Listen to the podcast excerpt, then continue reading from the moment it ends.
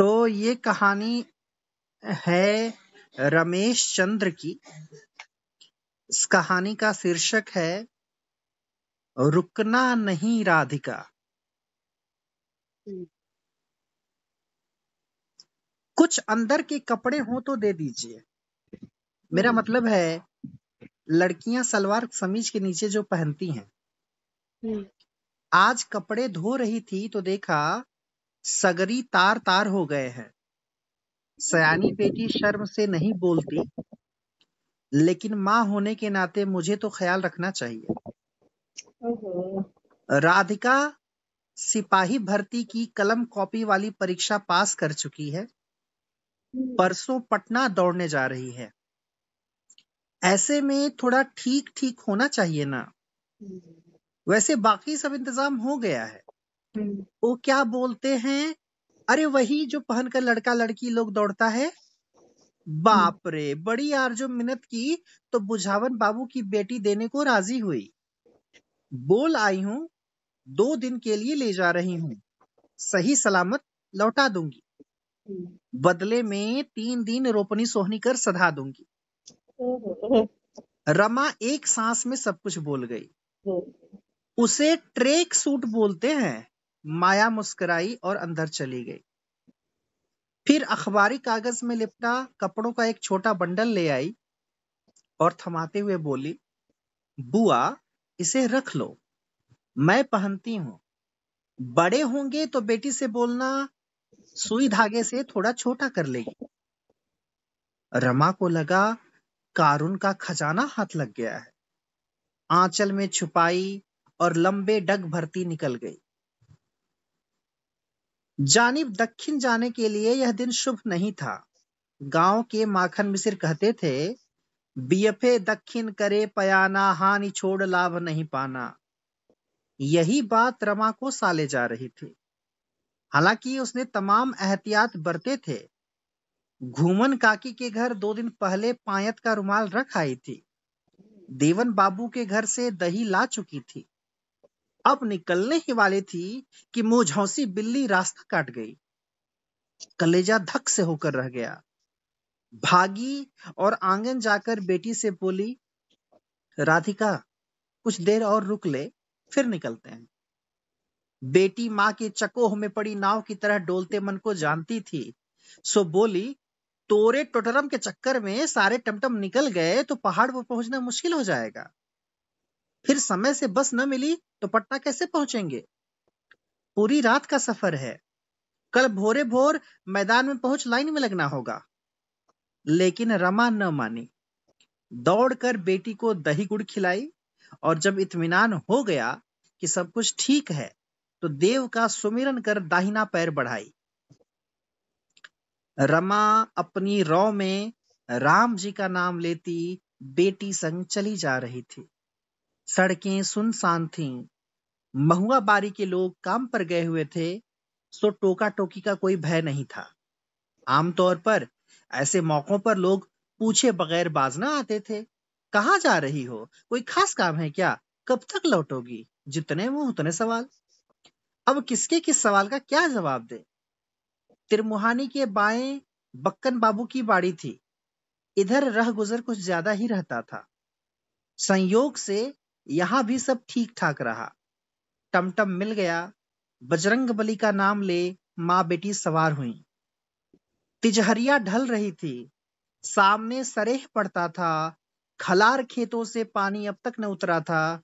जो थोड़ी ऊंचाई पर थे, उनकी गोद जौ बूटों से भरी हुई थी।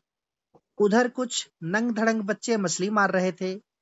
लाहौर मार बहती पुरवाई से किनारे खड़ी तीसी सरसों की फ़सलें ऐसे लहरा रही थी जैसे किसी अलसाई सुबह नई दुल्हनिया पनघट से पानी लिए फदर फदर फुफती संभालती चली जा रही हो। अब करीमगंज आने लगा था। तभी एक भारी बखेड़ा खड़ा हो गया। सामने शीशम सेमल के दरख्तों से निकलकर एक सियार अचानक सड़क पर आ गया। टमटम का घोड़ा घोड़ा देखा तो बिदक गया और अपनी दोनों टांगों पर खड़ा ही नाने लगा। माँ बेटी गिरते गिरते बची। खैर, सियार तो चला गया, लेकिन रमा का कलेजा लोहार की धोकने की भांति थर थर कांपने लगा। हे भगवान, अब आगे क्या होगा? सब कर्म का फेर है। राधिका जानती थी, माँ ऐसे हालात से जल्दी उबर नहीं पाती, सो सामने पीर बाबा की मजार की तरफ़ इशारा कर दी देखते ही रवा खुद में लौटी और हाथ में आंचल लिए देर तक बुदबुदाती रही। बाबा, जैसे भी हो, बेड़ा पार लगा दो। हमारे आगे पीछे कोई नहीं है। लौटूँगी तो तोहरे स्थान को कोसी मैया के पानी से धो धोकर घी मलिदा चढ़ाऊँगी और हर साल उर्स में चादर लेकर भी आऊँगी। अब जातरा जो न कराए। रमा रो रो कर देर तक मन्नते मांगती रही और पीर बाबा को राज़ी करती रही। भूल गई कि बेटी के लिए दो नए कपड़े खरीद न सकने वाली माँ अगले साल नई चादर कहाँ से लाएगी? टमटम अपनी रफ्तार में चलता रहा। रास्ता कब कट गया पता न चला। बहुत कम सवारियाँ पहाड़पुर में चढ़ती उतरती हैं। मर मुकदमे की पैरवी करने वाले और कुछ तिजारती लोग अक्सर आते जाते रहते हैं। पटना पढ़ने वाले गिने चुने विद्यार्थी भी कभी कभार दिख जाते हैं। कंडक्टर को कॉलेज का कार्ड दिखा, किराया भी कम करा लेते हैं और बातें शुरू करते तो बिना रुके बकते जाते हैं। कोई इनके मुँह नहीं लगता। रमा बेटी संग बिल्कुल पिछली सीट पर सिकुड़ी सिमटी बैठी थी। हालाँकि बीच में कई सीटें खाली थीं, लेकिन लोगों के बीच बैठने की हिम्मत वह न जुटा सकी। बस ने रफ्तार पकड़ने शुरू किए, हवा के तेज झोंके खिड़कियों से आने लगे राधिका माँ की गोद में सर रखकर सो गई, लेकिन रमा के नयनों में नींद कहाँ? कभी बोझिल पलके बंद होने लगती तो उन्हें भींच देती और एक बारगी जग जाती। साढ़े तीन सौ रुपए साथ चल रहे थे। मेला में गिरह कट और रेल बस में बटुआ मार को बखूबी जानती थी। ऐसे में कोई भला सोता है क्या? उधर जागती आँखों में बीते दिन बारी बारी से गुजरने लगे। तब गेनिया की गिनती गिने चुने लोगों में होती थी। ऊँची कद काठी का बंदा पहलवान तो नहीं था, लेकिन दो चार दाव पेच पर अच्छी पकड़ थी। लिहाजा संगी साथी बेवजह राड़ मोल न लेते थे। पाँच पाँच पंजा का बोझा झटके में उठा लेता। राह चलते लोगों की मदद करता। बम बाबू का दुलरवा भी था। बाबू ऊँची डील डॉल के पछियारे बैल रखते थे गेनिया सानी पानी देता और जब बैलों संग कंधे पर हल लिए निकलता तो भाई भाईवद्दी उसके भाग्य को सराहते। रमा तो निछावर ही हो जाती। गेनिया खेतों में हल चलाता और रमा बाबू घर का काम देखती। दिन मज़े से कट रहे थे, लेकिन समय का फेर बड़ा फेरा लगाता चला गया। गेनिया की सोहबत खराब हो गई। कुछ बिगड़ैल संगी साथियों ने नशे की आदत लगा दी। रमा लाख समझाई, लेकिन कुछ असर न हुआ। नतीजा बुरा हुआ। साग सत्तू से संवरा शरीर जहरीली जिद के आगे हार गया। बीमारी बढ़ती गई और एक दिन गिनिया गिनती के दिन भी पूरे न कर सका, रमा को भारी सदमा दे संसार छोड़ गया। तब राधिका गोद में थी। गिनिया क्या गया? आँखों में अंधेरे का वास दे गया। दुख की दोपहरिया खड़ी हुई तो सुख की साया सिमटने लगी। पटी पट्टीदार पीछा छुड़ाते गए, रमा अकेली पड़ गई।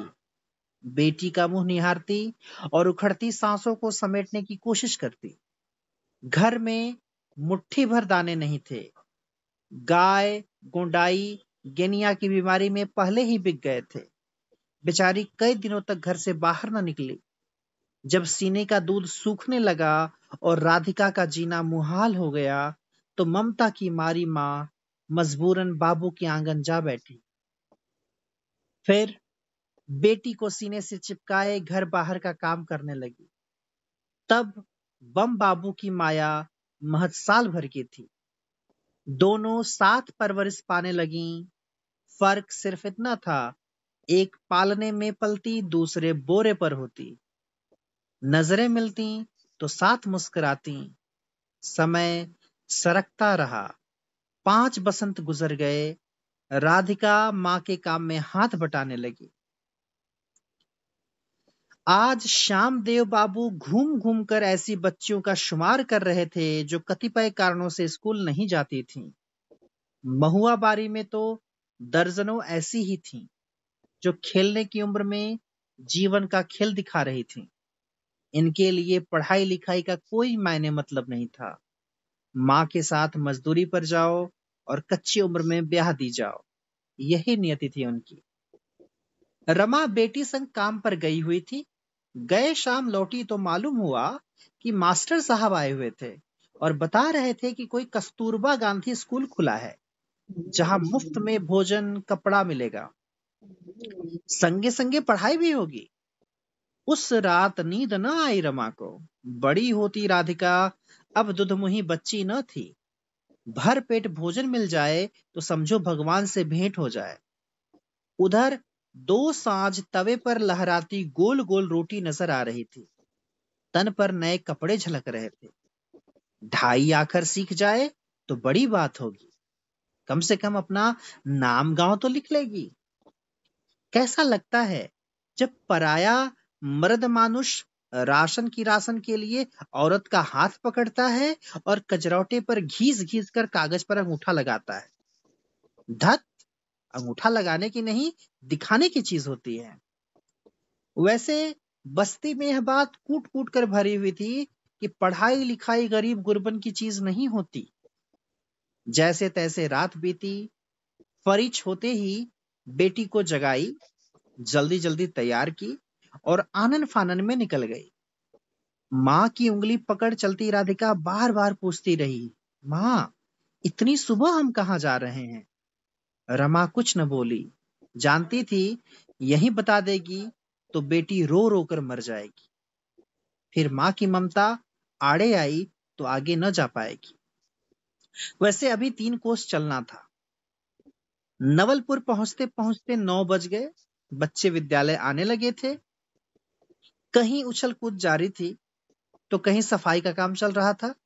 विद्यालय परिसर में ही एक बगल दो तल्ले का बड़ा लाल मकान था। श्याम बाबू का पता पूछी और आगे बढ़ गई। राधिका कभी आगे देखती, कभी पीछे पलट धमा चौकड़ी करते बच्चों को निहारती।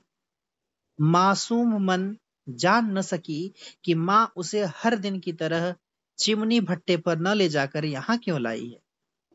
श्याम बाबू को खुशी हुई कि महुआ बारी से पहली दफ़ा कोई माँ बेटी का नाम लिखाने खुद चलकर यहाँ तक आई है। नामांकन की तमाम औपचारिकताएँ पूरी कर वार्डन वहीदा जी के हवाले करते हुए बोले, लीजिए, एक माँ के लख्त जिगर को संभालिए। इसके हाल देखिए। इसे पढ़ाई से ज़्यादा पौष्टिक भोजन की ज़रूरत है। जब वहीदा जी राधिका के हाथ पकड़ अंदर ले जाने लगी तो वह माँ से चिपक गई और रो रो कर बुरा हाल कर दिया। उधर रमा भी बिलख बिलख कर रोने लगी। बड़ी मुश्किल से माँ बेटी को अलग किया जा सका। बोझिल कदमों रमा वापस हुई। उस रात कोई कुछ न खाया। एक माँ की गोद मांग रही थी, दूसरी अपनी सुनी गोद टटोल रही थी। साल दर साल समय सरकता रहा। बीस बसंत गुजर गए। वजीफे और सरकारी साइकिल ने पैरों में पंख लगा दिए। मन की बात कागज़ पर लिखने का हुनर आया तो दसवीं, बारहवीं के बोर्ड पास कर गई और इसी हुनर ने राधिका को आज यहाँ तक पहुँचा दिया। रमा खुद में लौटी। देखा, सोई राधिका बड़ी प्यारी लग रही थी। धीरे से बेटी के माथे को सहलाया और खिड़की से झाँक कर समय का अंदाज़ा लगाया। तीन जोड़ियाँ कब की डूब चुकी थीं। आसमान में सतहवा सात बाँस ऊपर आ गया था। गोया की पहर भर रात और रह गई थी। उधर खाली सड़क देख ड्राइवर बस की रफ्तार लगातार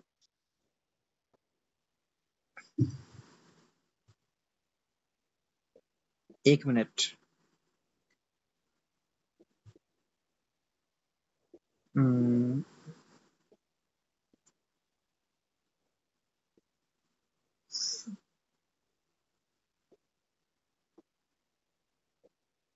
थोड़ा पीछे हो गया। अभी आप बता रहे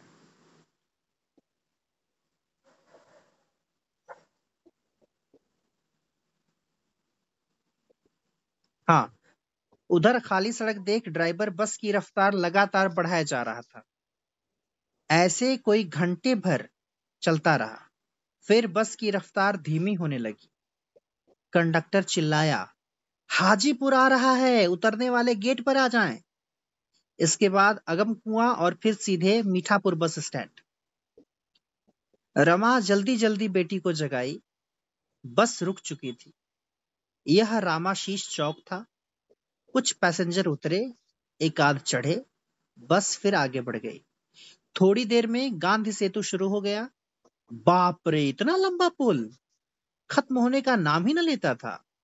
सुबह की सुनहली किरणों में कल कल बहती गंगा मैया की लहरें साफ़ नज़र आ रही थी।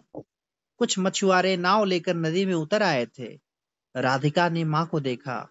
वह सरक आए आंचल को माथे पर रख हाथ जोड़े कहे जा रही थी, हे गंगा मैया, जैसा कि हर माँ अपनी बेटी के लिए बढ़िया जीवन साथी मांगती है, सुंदर घर द्वार मांगती है, वैसा मैं कुछ नहीं मांगती। बस इसके सफ़र को जारी रखना। भाई भैवदी कैसे हंसता है? सयानी कुंवारी बेटी को घर में बैठाई महाभारत जीतने चली है। बाप दारू पीकर मर गया, बेटी चली सिपाही बनने। राधिका, आगे बढ़। माँ के छलक आए आँसू पोसती बोली, हमें तुरंत उतरना है, चलो, सामान सहेज लिया जाए। देख माँ, यही गांधी मैदान है। आगे जो बड़ी इमारत दिख रही है, वह गोल घर है। यह अजायब घर है। यहाँ काम की चीज़ें संभाल कर रखी जाती हैं। अंदर जाने का टिकट भी लगता है। टेंपू सरसराता आगे बढ़ता जा रहा था। राधिका हर मशहूर जगह का ऐसे बयां कर रही थी जैसे यहाँ कई बार आ चुकी हो। किताबों में छपे चित्र आज पन्नों से निकल सामने साकार हो रहे थे। अब तक इन्हीं के बारे में तो वह पढ़ती आई है। बेटी बखान करती जा रही थी और माँ थी कि विस्मय से देखे जा रही थी। उसे बड़ा आश्चर्य हुआ कि गाँव जैसा खरपतवार का कोई घर नहीं दिखा। कोठियाँ इतनी ऊँची कि औरत देखे तो माथे से पल्लू सरक जाए और मर्द देखे तो पगड़ी गिर जाए। बाप रे! यहाँ सभी राजे महाराजे ही रहते हैं क्या? गर्दनी बाग, विद्यालय के बगल बड़ा मैदान। आज यही सिपाही भर्ती की शारीरिक परीक्षा है। लंबी कूद होगी, ऊँचा उछलना होगा, गोला फेंकना होगा। और महज छह मिनट में एक किलोमीटर की लंबी दूरी तय करनी होगी। अगर सब कुछ ठीक रहा तो मार ली बाजी और चढ़ गई ललकी टोपी माथे। इलाके में साख और समाज में धाक बनते देर न लगेगी। तनिक चूक हुई तो गए काम से। सारी तैयारी धरी की धरी रह जाएगी। फिर साढ़े नौ से शुरुआत करनी होगी। सूटेड बूटेड सिपाही गेर चूना से दौड़ने की ट्रिक बना रहे हैं। किनारे एक टेंट लगा है जिसमें हकीम हुकाम बैठेंगे। कुर्सियाँ लग रही हैं। हालाँकि अभी तक कोई आया नहीं है, लेकिन तैयारी चल रही है। वैसे मोटर से आने में समय ही कितना लगता है? बैठे नहीं कि फुर्र से आधम के सड़कें इतनी साफ़ सुथरी कि खाना रख खा लिया जाए। झुंड की झुंड लड़कियाँ आने लगी हैं। गेट पर बैठी एक मोटी महिला दारोगा उनके प्रवेश पत्र देखती है, तब अंदर जाने देती है।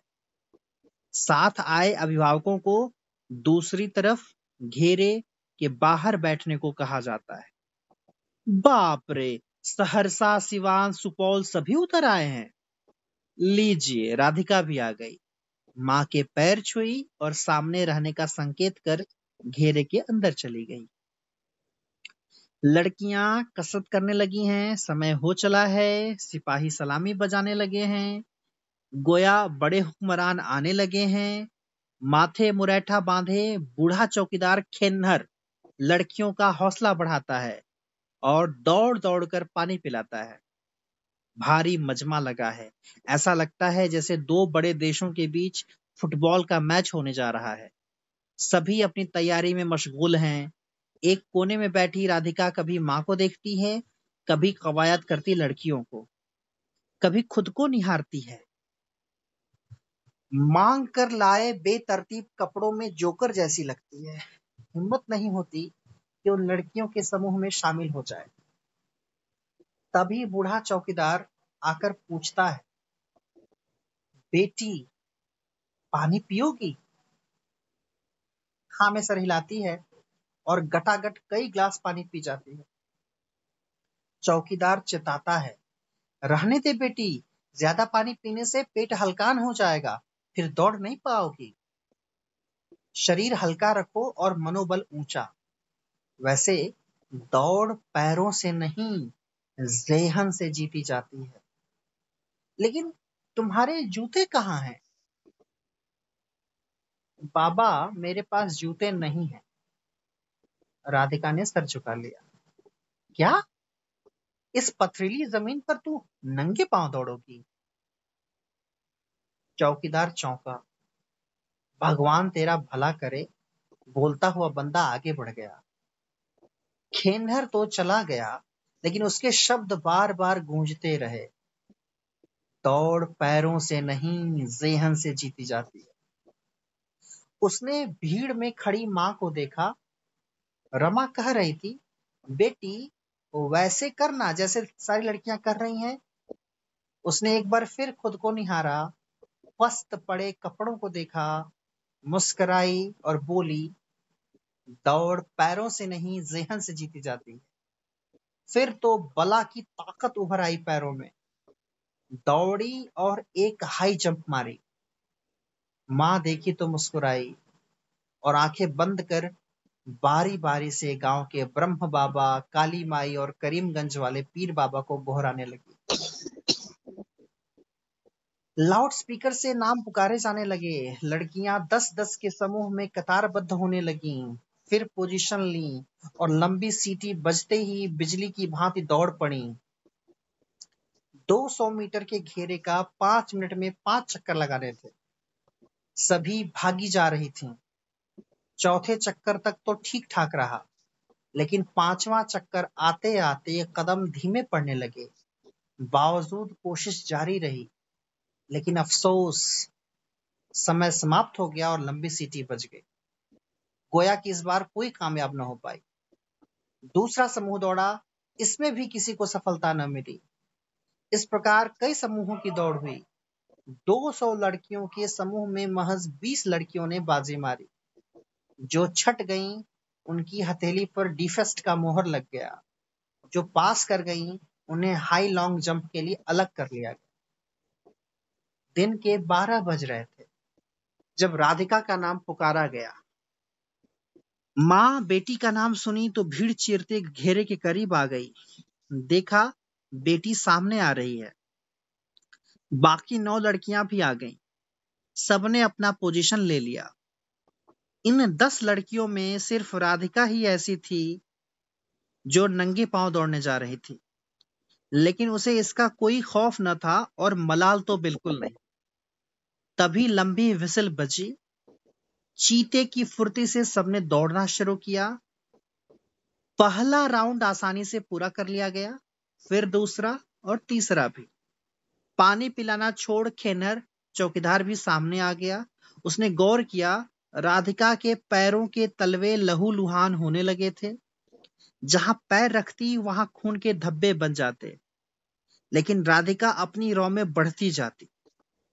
खेत खलिहान में पली बढ़ी बेटी को इसका कोई भान नहीं था। चौथा राउंड पूरा हुआ। सात लड़कियाँ काफ़ी पीछे छूट चुकी थीं। राधिका नंबर एक पर चल रही थी। तभी एक ऐसी घटना घटी जिसने सबकी नज़रों को नीचा कर दिया। दीगर देह के अस्त व्यस्त कपड़े भारी दौड़ का दबाव झेल न सके। पहले पैंट सर का फिर पैंटी भी नीचे आने लगी। लेकिन हाय री राधिका उसे तो कुछ खबर ही नहीं। बस एक बात जहन में साथ दौड़ रही थी। तवे पर गोल घूमती रोटियाँ और माँ के मजबूर होते हाथ। महज पंद्रह सेकंड रह गए थे। बाकी दो लड़कियाँ पीछे छूट चुकी थीं। टारगेट साफ़ दिख रहा था। उल्टी गिनती शुरू हो चुकी थी। चौदह तेरह बारह ग्यारह आठ सात। माँ देखी तो कलेजा थाम ली। बेटी की हालत देखी न जाती थी। तभी पता न क्या सोची कि ज़ोर से चिल्लाई, रुकना नहीं राधिका, रुकना नहीं। आवाज़ माँ की थी जिसने उसके वजूद को ज़िंदा रखा था। फिर तो शरीर दूने जोश से साथ दिया। राधिका एक लंबी जंप ली। समय रुक सा गया। लंबी विसिल बजी तो लोग हिम्मत कर मैदान की तरफ़ ताके। सबने देखा राधिका टारगेट के पार थी और सिकुड़ी सिमटी बैठकर थर थर काँप रही थी। होंठ लरज रहे थे, चेहरा तमतमाया हुआ था, गले से आवाज़ न निकल रही थी। शायद उसे अपने हालात का भान हो चुका था। तभी बूढ़ा चौकीदार भागा हुआ आया, माथे का मुरैठा उतारा और बेटी का बदन ढक दिया। समय का घड़ियाल फिर टिक टिक करने लगा। दौड़ बंद हो गई, घेरे टूट गए, भीड़ पास आने लगी। फिर किसी ने ज़ोर से आवाज़ लगाई, राधिका बेटी जिंदाबाद। भीड़ दोहराई, जिंदाबाद जिंदाबाद। बूढ़ा चौकीदार भाग कर उसकी माँ के पास गया। लोग उधर लपके, सबने देखा, रमा की आँखें निरंतर बरसे जा रही थीं। भीड़ उत्साह में हाथ हिलाने लगी। रमा चाही कि हाथ जोड़कर सबका अभिवादन करे, लेकिन कांपते हाथ आज जुट न सके। खड़ा रहना दूभर हो गया। रमा बैठ गई और फूट फूट कर रोने लगी। एंड मौके पर सार्जेंट मेजर बाहर आए, अपना कैप उतारा और राधिका के सर पर रखते हुए बोले, बेटी, तेरी जिद, जुनून और जज्बे को सलाम करता हूँ। उठ बेटी आज तूने पुलिस प्रतिष्ठा में चार चाँद लगा दिए। इतिहास के पन्ने तेरी बहादुरी का बखान करते रहेंगे। भगवान ऐसी बेटी हर बाप को दे। चल बेटी, पहले कुछ खा ले, फिर चैन की बाकी औपचारिकताएँ भी पूरी कर लेते हैं। साँझ हो रही थी, राधिका माँ संग कामयाबी का कागज़ लिए कैंप से निकल रही थी। अब शरीर पर नए कपड़े थे, पैर में नए जूते थे। चलने लगे, लगी तो मेजर साहब बोले, अपना ख्याल रखना बेटी बेसिक ट्रेनिंग में जल्द मिलते हैं। बस तेज़ी से भागी चली जा रही थी। गांधी सेतु पार करते करते रमा को नींद आने लगी। राधिका जाग रही थी। हाजीपुर आ गया। उसने माँ को निहारा। वह बेसुध पड़ी थी। झुकी और माँ की पेशानी चूम ली, फिर गौर किया, माँ के चेहरे पर सुकून की प्यारी साया तैर रही थी। तभी उसे ख्याल आया, आज माँ अगली सीट पर बैठी थी। मुस्कुराई और पलके बंद कर ली। लम्हे न लगे, सतरंगी सपने साथ सफ़र करने लगे। उधर खाली सड़क देख ड्राइवर ने रफ्तार बढ़ा दी।